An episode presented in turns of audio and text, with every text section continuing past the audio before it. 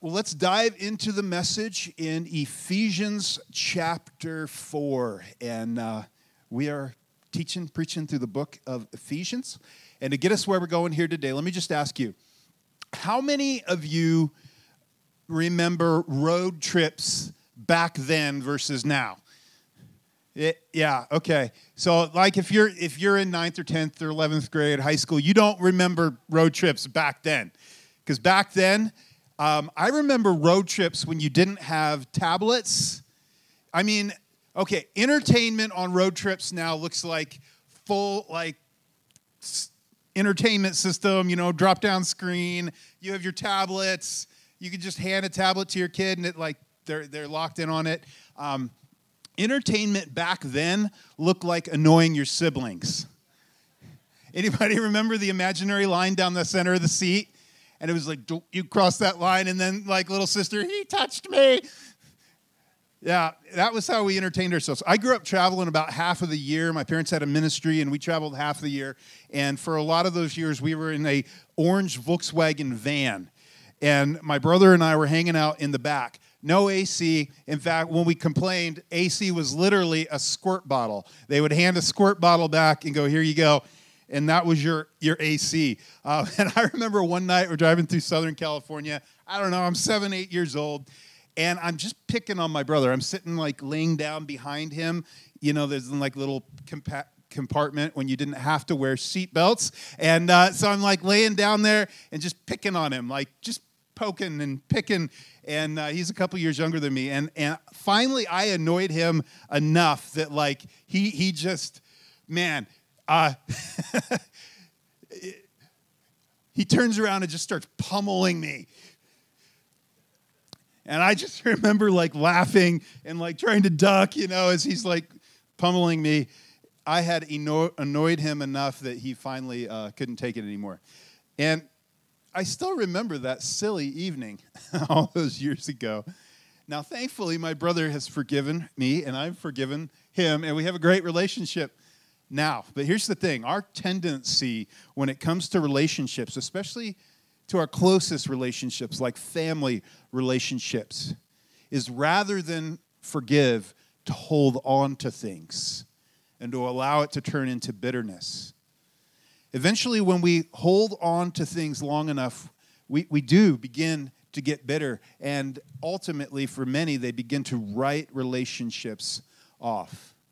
Now, when it comes to relationships in your life, particularly the closest relationships to you, like family, one of the most destructive things you can tell yourself is, I don't care. Maybe you've said that about a relationship. Now, here's the thing you may not want to care, they might not even deserve for you to care, you may not think you care, but deep down, there is a place in you that does care, and there's a connection you can't just write off.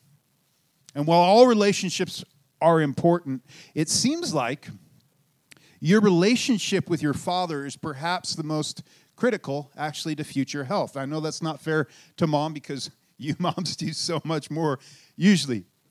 But, the, but, the, but it's true, isn't it? In every child, including you and me, uh, there's a place that longs for the approval of his or her parents, but especially his or her father, right? That's why there's guys who spend tw- 10 or 20 years in a profession they hate trying to earn the approval of a father. Ladies, I bet you remember if your dad complimented you on something, I bet there's one of those compliments that just sticks in your mind. I still remember my little girl, she used to love to dress up in princess dresses when she was maybe two years old, and she would come and go, Look, daddy. And she just loved that, that pleasure to love the approval of her father. Also, your relationship with your father is also the most difficult relationship in your life, isn't it? In fact, it's one of the relationships that most tempts you to say, He's a jerk, he wasn't there, I don't care, I'm over it, I'm moving on. Maybe some of you have been in that place or in that place right now. And see, here's the problem in close family relationships, whether that's with a sibling, whether that's with a parent, it is when you try to move on, it's kind of like you have a giant rubber band attached to your back. Have you ever noticed this? And you move on for a while, then all of a sudden it sucks you back in. It pulls you back in. Um, I had a. I used to look at those. Uh, they're called endless lap pools. Some of you probably have them. Uh, they're really cool. It's like a treadmill for swimming, you know, and it has a jet, and you just swim in place as long as you want. And uh, I, I decided I wanted one of those, so I made a redneck version of one. I had a free pool someone had, had given us, and um, we set that up for the kids. And I wanted to be able to swim laps, and so I got a, a bungee cord and attached it around my waist to the side of the pool. It actually worked pretty well. Good little DIY tip for some of you here, for some of you rednecks here. And uh, it actually worked, and, and you could swim laps, but then as soon as you stop, what does it always do? It sucks you right back to the wall, right? And relationships have the tendency to do that when it comes to those closest relationships. You might go for years, but later, and oftentimes people find around somewhere around 40, like somewhere around midlife, it yanks you back into all the emotional turmoil and it brings back a bunch of junk from your childhood. And you discover, I guess I'm not over it. I guess I do care. And the truth is this that if you struggle with bitterness toward a family member, especially towards those closest to you, like your father, it, it isn't because you don't care, it's actually because they matter a whole lot to you. In fact, bitterness often grows in proportion to how much you loved the one who wronged you. I mean, some people like they cut you off in traffic, and um, and you were you got mad and you honked and you gave them a nice wave as a good Christian, and and then you forgot about it, right? You're not holding on to a bunch of bitterness about it, but it's your sister, it's your brother, it's your ex, it's your father, sometimes even God, feeling disappointed with God. Those are the things you hold on to and that eat away at you. And so today, I want to talk especially to those of you who are having a difficult time in some of your closest relationships a difficult time letting go of hurt, perhaps struggling uh, with bitterness. Because there's a fundamental step in healing and beginning to move toward reconciliation and ultimately toward relationship, and that's forgiveness. And today I want to encourage you to follow the example of our Savior and begin the process of dealing with bitterness and moving toward forgiveness because it's not only what Jesus commands us to do, it's also critical to you in order to experience the freedom and the joy that God desires for you. So if you have your Bibles, like I said, I want you to turn on over Ephesians chapter 4. If you don't have them, it's on the screen behind me.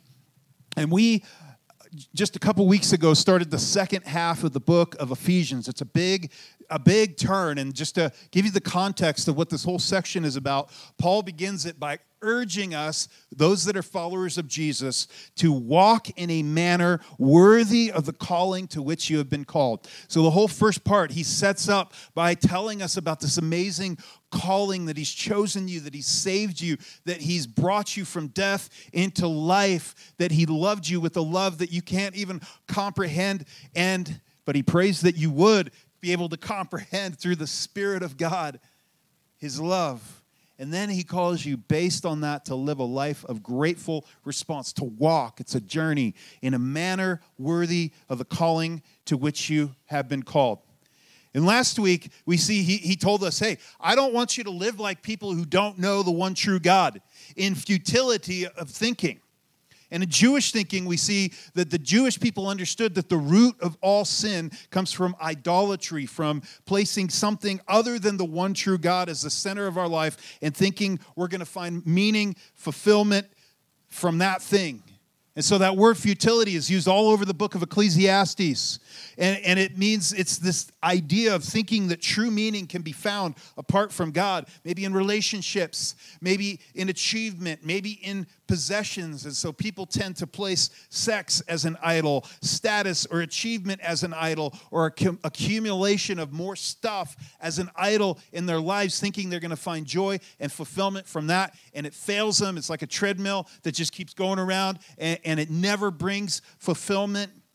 And last week, we talked about anger and conflict in our families, and we discovered that at the root of anger and conflict, that there's something we want in order to fill that need for fulfillment in our lives. And when we don't get what we want, then anger and conflict erupt in our lives. We try to squeeze fulfillment from other people.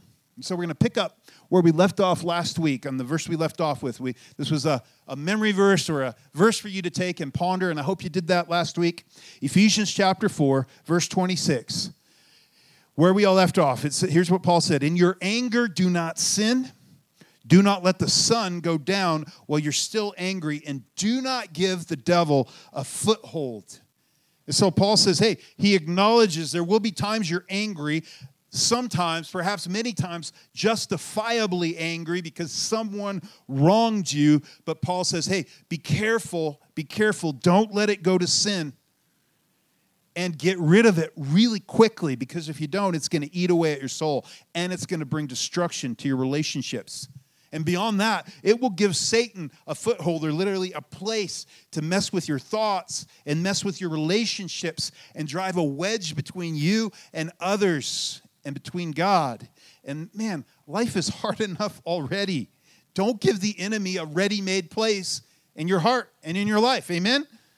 That's what Paul says. So get rid of anger and bitterness quickly. Verse 28 he goes on and now he moves on to a to another area of behavior or Christian character. He says this Anyone who has been stealing must steal no longer, but must work, doing something useful with their own hands, that they may have something to share with those in need.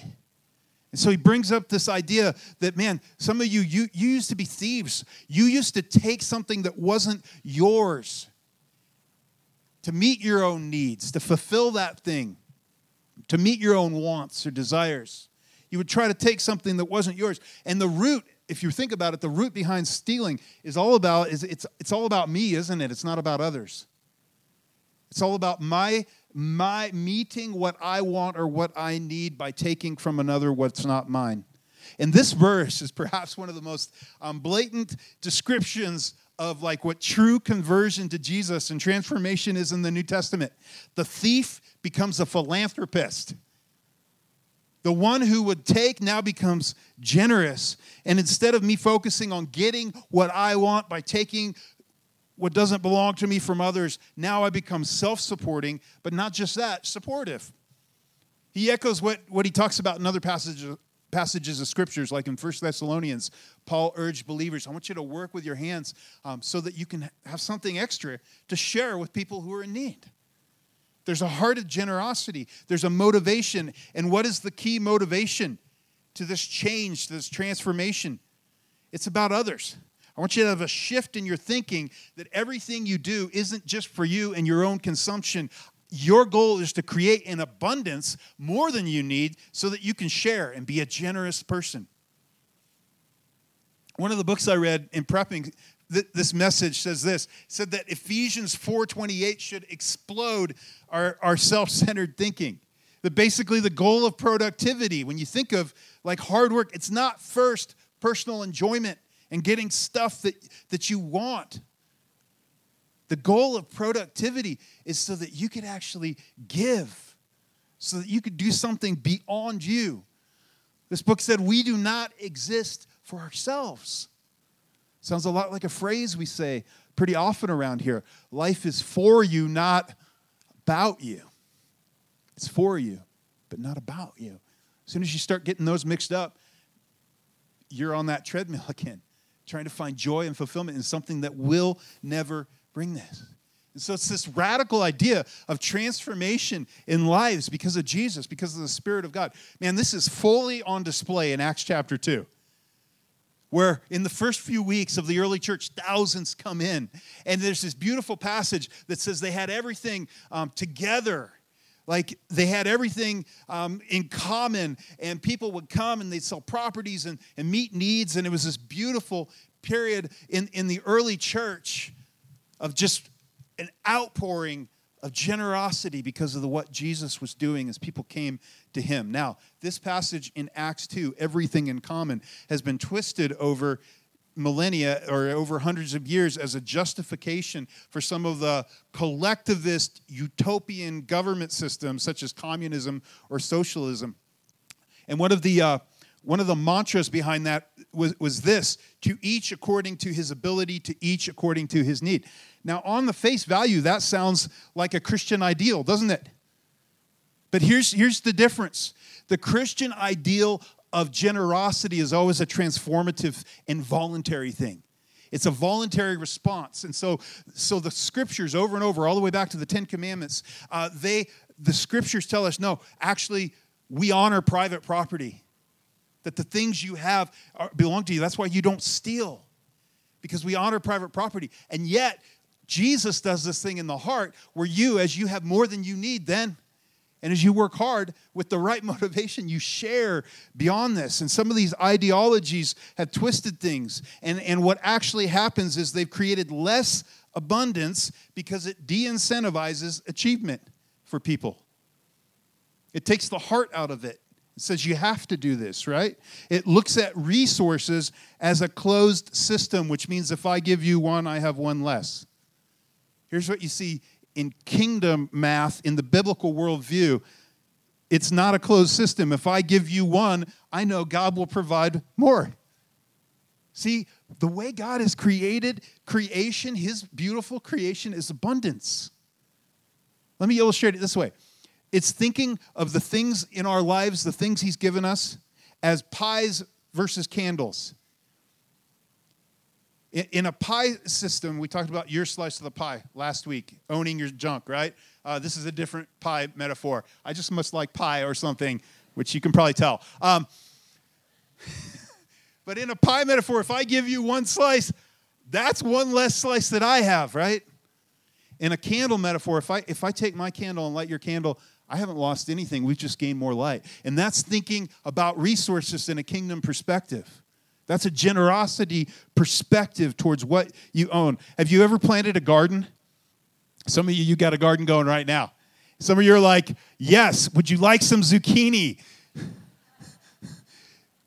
Because you know when you plant, God has built abundance into the system, hasn't it? All it takes is you planting some seeds and watering it, and all of a sudden this abundance grows. And, and Paul says, I want you to have this kind of frame of thinking about life. That you do what you do not just for you, but for the benefit of those around you. When everyone works hard and has a heart of generosity, man, everybody in the community does better. Everybody thrives. See, originally, free market systems have been based on this ideal, but here's the thing they break down whenever greed enters in. That's why earlier Paul says, get rid of greed. Because someone learns how to game the system, don't they? To manipulate the system for their own selfish interest, to manipulate policies, to essentially take from others and get more for myself. That's a big problem in our nation, isn't it? Lots of people, lots of giant corporations have learned how to game the political system to the detriment of other people. But ultimately, the solution isn't a political solution, it's the gospel changing hearts, isn't it? Can you imagine like if, if every follower of Jesus in our community began to live this way? And began to think of their life like, I'm not just working hard so that I can upgrade my, my vehicle and get a new boat, but I'm working hard so that I will have a lot of extra to share with those in need. How transformative would that be? Voluntary generosity, it's the biblical worldview, and it leads to abundance. It leads to doing what I do for the glory of God. It leads to a heart that's ready to share. So Paul says, don't stop stealing. Change the way you think about this. Work hard, not just for yourself. And then he goes on in verse 29, he says this Do not let any unwholesome talk come out of your mouths, but only what is helpful for building others up according to their needs, that it may benefit those who listen. So this word unwholesome in the Greek, it literally is uh, can be used for spoiled fish. Somebody say ew, right? Spoiled fish, rotten fruit. But then there's another interesting usage of stones that crumble. Here's, here's the big idea words that tear down, that produce death instead of life. And Paul says, get rid of that. Don't let that come out of your mouth. I heard this phrase a while ago, it stuck with me. Words create worlds. What, what worlds are your words creating around you? See, the idea behind benefit in the Greek is literally giving grace to others. And so there's three questions before like if you pause and want to put this into action in your life, what you're a follower of Jesus, you need to do. If not, well, you can do what you want. But a follower of Jesus, you need to pay attention to what's coming out of your mouth. And here's a question to ask Is it true? Is this true? That's a very important question to ask. But the second one is equally important Is this kind? Because there's sometimes you got something true to say, but it ain't kind. And you would best keep your big mouth shut. Is it true? Is it kind? The third one, is it helpful? Is this actually going to help anybody? I think your grandma probably told you if you don't have any good thing good to say, don't say anything at all. Some of this is in joking. Unwholesome talk often comes out in joking. Are you really good at humor at others' expense? Humor that actually ends up cutting down. I'm not saying there's not a good like a good place for good-natured ribbing. That's that's fun. But oftentimes there's an element of truth in a joke that cuts. Watch the words that come out. Watch your nicknames. Do you tend to nickname those you're, you're carrying bitterness toward in a way that puts them down? That's a really good indication you have bitterness in your heart you're carrying. When you have cutting names for people that you really don't like. Do your words poison people against relationship with others? That's gossip, slander. When you start to pre poison the relationships with others, drive a wedge between others. How about online? So he says, I want you to re- take unwholesome talk. Don't let it come out of your eye.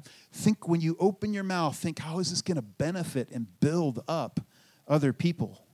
Verse 30, and do not grieve the Holy Spirit of God with whom you were sealed for the day of redemption. And here's the truth if you're a believer, the Holy Spirit, God's Spirit, dwells within you as a seal or a guarantee that you are saved, that you are a forgiven child of God, destined the day of redemption to spend eternity with Him, to be made new. And He says, I want you to live like that now. And see, here's the thing it's possible as a believer to live in a way that delights the heart of God, but it's also possible to live in a way that grieves the heart of God, that grieves the very Holy Spirit who indwells you. And remember, the context of this whole passage is in how we do relationships with one another. And I think that, at, that ultimately, when you think about what Jesus said are the two greatest commandments love God with all your heart, soul, mind, and strength. But here's the thing what's the second one? It's how that works itself out. Love your neighbor as yourself, love others. See, we think of loving God oftentimes as like bringing the right sacrifice or even around generosity of just giving the right amount or doing something. It's really a heart of loving others, is how you express and work out your, your love for God. That's why Paul says, like this thing works itself out in faith expressing itself in love. That's kind of what it's all about as a follower of Jesus. And, and here's the thought behind this, I think, when it comes to the heart of God, how you treat God's kids matters a lot. See, how you treat my kids actually as a father, and I'm sure you can feel this if you're a parent, you, you could be really, really nice to me, but if you're a jerk to my kids, we got a problem, right? And I think God sees it the same way. Because you're sitting right next to a whole lot of his other kids. You're not an only child. So I, know, I think that's an important point. Some of you need to get that through your mind. Like, he has other kids, he loves them too. How you treat his other kids really, really matters. And here's the thing there's a motivation. Jesus said, If you love me, You'll keep my commandments. And I think it goes two ways. One is love expresses itself in a desire to please our Savior in the way we live, right? And the other side is the way we live expresses where our heart's really at in our love for Jesus. Not that we don't blow it. We, we come around and ask for forgiveness, right? He's faithful and just, He forgives. But as a pattern of our life, it's expressed out of love and gratitude to Him. And here's the thing until you learn to be motivated by love for Jesus, you will just try to live by religion, by earning His favor, and you will fail. The true motivation of life is love, and, and it's in this verse. God, I just want to please you. That it would break my heart to think I'm breaking the heart of God. That I understand how much you loved me first and what you did for me first. And so I want to I want to live my life as a grateful response to that. Out of love. That's the motivation. He goes on, he says, Get rid of all bitterness, rage, anger, brawling, and slander, along with every form of malice. He starts out with bitterness, and then there's five other words that go right along with bitterness and often flow out of bitterness. And Hebrews 12 talks about a bitter root growing up. And here's the thing about bitterness that in unforgiveness that you begin, harboring in your hearts, it grows roots and they go down deep. And before you know it, it springs up something ugly. And the longer you wait, the harder it is to pull out. I think that's why Paul said, Don't let the sun go down on your anger. Like, take care of it quickly. Um, our, a few of my neighbors and, uh, in our house, we share this like little pump house, kind of shared irrigation system. And uh, there's a section that's easy to see of the weeds, and then there's a section between the pump house and the ditch. And this year we kind of neglected the weeds. And yesterday, I kid you not, uh, we had to go out and clean the inlet. I had to cut, I was cutting weeds. I had to bring a limb lopper. These things had grown so big. I mean, taller than me. And, and struggling just to cut these things out. And bitterness is like that in your heart. When it's allowed to grow, pretty soon it goes out of control. So he gives us these five words rage, anger, brawling, when bitterness explodes out on others, slander, when we gossip, cut down, or seek to destroy others' reputations, often seated in this anger, unforgiveness, and bitterness. And malice, and I had to look up malice. It's not a word we use frequently in everyday language, but it encapsulates the hostility that the other words actually describe. It's the intention or the desire to do ill ill will. It's a wrongful intention. It's that part of your imagination that starts because of the bitterness in your heart, starts imagining how you can get back or cause pain to another person because of what they've done to you. Paul says, these things have no place in the life or the heart of a follower of Jesus. Get rid of them. See, there's two options regarding those who have wronged you in life bitterness or forgiveness. Those are really your two only options. Because even if you say, I don't care, you haven't dealt with the issue. And it comes back and it grows bigger. And so you have to root bitterness and unforgiveness out of your heart. And now Paul gets to the heart of this verse. And I love this next verse. It's one of the most repeated verse verses in our house growing up, raising kids. If you're a parent, you should write this one down and, and often repeat it to your kids because it's so powerful. Such a powerful description of how our lives are to be lived in the household, but beyond that, to our relationships with one another that go beyond our family. Verse 32, he says this Be kind and compassionate to one another, forgiving each other, just as in Christ God forgave you. Be kind and compassionate. Kindness. I think we oftentimes don't think of it. This is one of the one of the virtues held up for a follower of Jesus over and over. I know in our valley there's a kindness campaign. Like, how would it change just if we had the heart to be kind to other people first? Compassion. That's recognizing what we talked about at the beginning of this chapter, which is he says, bear with one another in love, or literally put up with one another. How many of you, you know, a lot of times you're the one somebody has to put up with? And compassion for others is that grace that recognizes you're a sinner too. And I'm going to have compassion, I'm going to have grace on you. I'm going to be kind and compassionate to you. I'm going to forgive just as Jesus did. You know what I love about this, this command to be kind, it's active, isn't it? Now you read, just read this, and for some of you, maybe it just sounds like one of those like fluffy sort of platitude verses, you know, be kind and compassionate. Yeah, yeah, yeah. No, this is really hard to do, which is probably why you're not doing it. Be kind to each other. This is an action.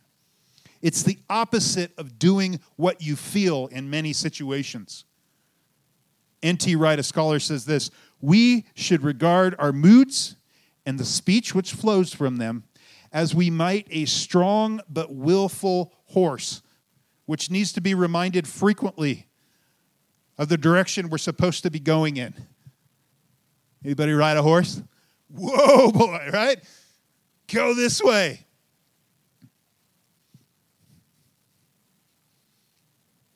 I think that was that's a great quote. Because our moods, what we want, it's going to lead us in the opposite direction from kindness and compassion, isn't it? Every time, almost. This is choosing the kind of actions by will, making a conscious choice, choosing the kinds of actions in relationship to each other that will delight the heart of our Father God instead of grief his heart. If you're a parent, you know this because there's sometimes your kids just come in and do something like unexpectedly kind towards the other sibling. You're like, oh my goodness. And it, it delights your heart. We had one of those this week. I was like, wow. It delights your heart as a parent. If you want to understand this, just think about what a big deal Jesus makes about how we treat each other in the Bible. One of the things he says, he says, tell you what, when it comes to relating to each other, if you are at the very altar, in Judaism, the highest, holiest moment, you're at the very altar offering your sacrifice to God, and you remember your brother has something against you, you did something. Leave the altar, at which every Jewish person listening would be like, What? Yeah, it's that important. Leave the altar, go make it right with your brother and sister, and then come back. Then offer your sacrifice to God. It's that important to Jesus. Think about what a big deal Jesus makes about forgiveness in the scriptures. In the, in the Lord's Prayer, the prayer Jesus taught us to pray, one of the lines is what? And forgive us our debts or trespasses as we forgive those. We forgive our debtors or those that have sinned against us. And he goes on to say, For if you forgive other people when they sin against you, your heavenly Father will also forgive you. But if you do not forgive others their sins, your Father will not forgive your sins. That's sobering, isn't it? That's how big of a deal Jesus makes about this. Now, don't, don't get, get in your head that forgiveness is a work that you do in order to earn your salvation. I think what's being expressed here is the First John 1 9 thing that he's faithful and just to, to cleanse us of our sins. There's an ongoing renewal and cleansing and forgiveness that, um, that creates this renewal and closeness with God. And when you don't forgive, it drives a wedge between you and God, and you lose a close relationship with Him. It's, it's like when you stiff arm others and you refuse to forgive, it's like you're stiff arming God. That's the heart behind this. So forgiveness is essential. But I think for many, you don't, they, don't really understand what forgiveness is. See, forgiveness, um, I want to start by just sharing a few things that forgiveness is not. Forgiveness is not denial of a sin that occurred or pretending it wasn't a big deal. Some of you, you're carrying some really large hurts, and, and it's not pretending that that wasn't a big deal or didn't wound you. It's not enabling an ongoing sin or a dangerous situation such as abuse. That's not forgiveness. Just overlooking something or enabling it. But however, forgiveness is not dependent on someone else genuinely apologizing to you. In fact, it often has much less to do with the other person and much more to do with God. Regardless of whether or not the other person ever for, asks for forgiveness and, and repents, it is good for you.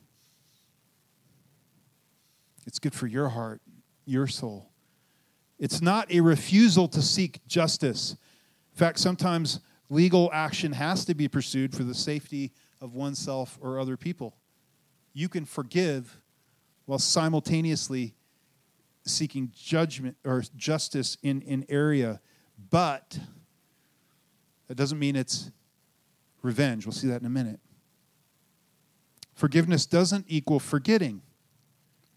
Some of you have heard that forgive and forget. Man, in so many situations, that's completely unrealistic, isn't it? When God says he, is, he doesn't remember our sins anymore, it's not like God has amnesia. What, what he means is that he chooses not to pull them up and use them against us. Doesn't mean it, it never happened. It means it's not held against you. And forgiveness isn't the same as reconciliation or trust. Both of those require an action from the other person, like repentance, a process of rebuilding trust. Trust is earned, right? Forgiveness is given, trust is earned. They take time and definitive steps. So, forgiveness isn't those things. What is forgiveness? It's releasing an emotional debt, releasing the emotional right to make someone else suffer and pay for what they did. It's choosing consciously to release the bitterness in your heart towards the offender, to root it up and let it go. It's, it's actually releasing the other person's control over you. As long as you harbor unforgiveness in your, in your heart and your mind, it's like somebody living rent free in your head. Some of you, you got squatters and they've been there for years and you need to get rid of them. You do that through forgiveness. Forgiveness is a gift. It brings emotional and mental freedom in your life. It allows you to move forward and find healing from the pain. It allows you to be present and available to the relationships in your life that matter most. Forgiveness is deciding not to seek revenge. You leave ultimate justice to God. That's his, that's his business. You're not going to seek revenge getting someone back. Forgiveness is actually coming to a place where you can end up praying for good for your offender, for them to turn and repent and come to God, and for God to bring good things into their life. You know, Stephen, the first martyr in the church, as they're stoning him, he models this. Um, they're throwing rocks at him. He's he's almost to the point of death, and he cries out, copying his Savior Jesus, Father, forgive him. You know who was standing there when he cried that? When he cried out that? The Apostle Paul that wrote this. See, forgiveness is a decision and a process. Man, sometimes it's really difficult and there's some intense emotions. Sometimes you're going to need a counselor to help you work through some of these things. Sometimes there's an action that has to be taken. You have to meet, or you have to meet with someone with a third party, or maybe you write a letter. Maybe you never send a letter. You burn it. But it was just a symbol of releasing something. You express your feelings the way you've been hurt, and then you express release and forgiveness to someone. It begins with a decision, and sometimes it can take a long time because it's also a process. It starts with a decision, but often there's an ongoing process. When stuff comes back up, you release it. You release it. In fact, a great little thing to do as a physical symbol when you're struggling, when something comes to your mind, is to literally hold your fist clenched, because that's what bitterness and unforgiveness is like. Holding on to something and then saying, I forgive them, and actually physically opening your hands as a sign of what you're doing in your heart. When it comes back up, you do it again. Somebody, uh, a counselor after service, told me this great thing. I was, great. I'm like, I'm going to steal that. She said, oftentimes she, she uses, Jesus said, forgive 70 times seven and oftentimes for human beings, it's not that somebody offends you, it's that it comes back up in your heart that many times. And every time it does, you have to forgive it, right? It tends to come back up. So, how do you move to forgiveness? The only way to genuinely go from bitterness to forgiveness, I think, is to understand the heart of the gospel. I'm going to pick up the first two verses of chapter 5 because in the Greek it goes right on to it although we have a chapter break. It says this Follow God's example, therefore, as dearly loved children, and walk in the way of love, just as Christ loved us and gave himself up for us as a fragrant offering and a sacrifice to God. You forgive and you love because that's what your Savior did for you. Because he loved, he gave himself for you. You follow his example. Man, if anybody understood this, it was, it was Paul, the Apostle Paul, as, as he sees what he used to be, persecuting the followers of Jesus, presiding over the death of Stephen, breathing out murderous threats. And he has a recognition about what Jesus did for him. In Timothy, he says, Hey, even though I was once a blasphemer and a violent man, I was shown mercy. The grace of our Lord was poured out on me abundantly. He says, Christ Jesus came into the world to save sinners, of whom I am the worst. But for that very reason, I was shown mercy, that in me, the worst of sinners, Christ Jesus might display his immense patience as an example for those who would believe in him and receive eternal life. You've been given a free gift. Have you ever stopped to think of all you've been forgiven of?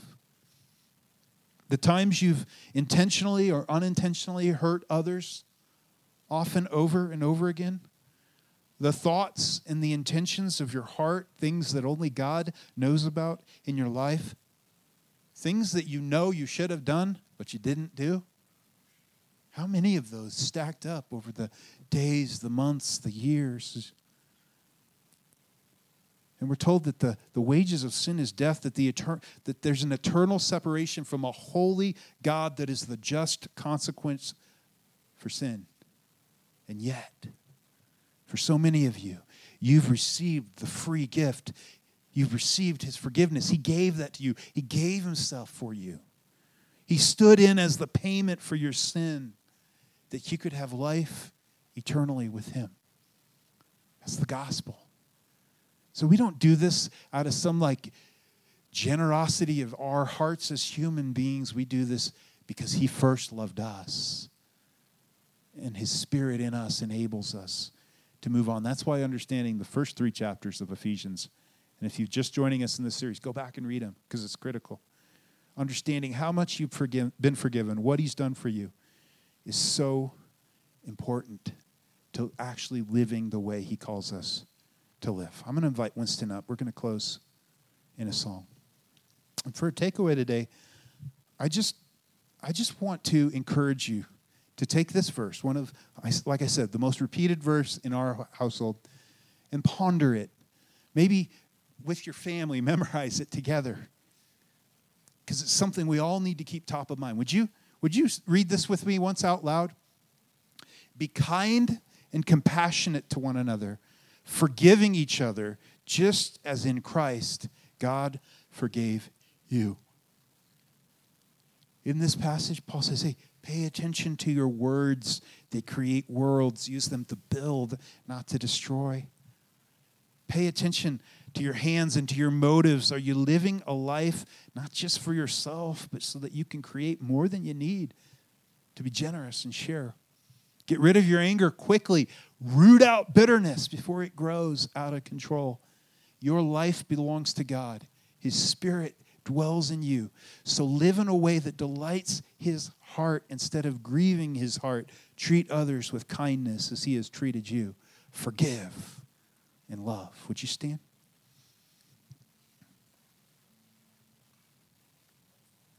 Let me just ask you who came to mind while I've been speaking? There's something, maybe a person in your life that there's God, there's some work God needs to do on your heart. Is there a relationship in your life you've written off and said, I don't care anymore? If that's the case, I, you're probably feeling a, a tension in your heart right now. And I believe that's probably the very area where God most wants to work and bring freedom to your life.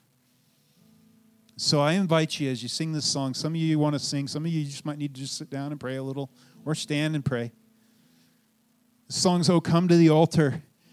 And it talks about how we embrace the forgiveness of our God. And out of that, then, we can offer forgiveness and kindness to those around us. And as we sing it, I want to challenge you to do business with God. Allow Him to work in your heart. Some of you, you need to pray a prayer of forgiveness right now and release that.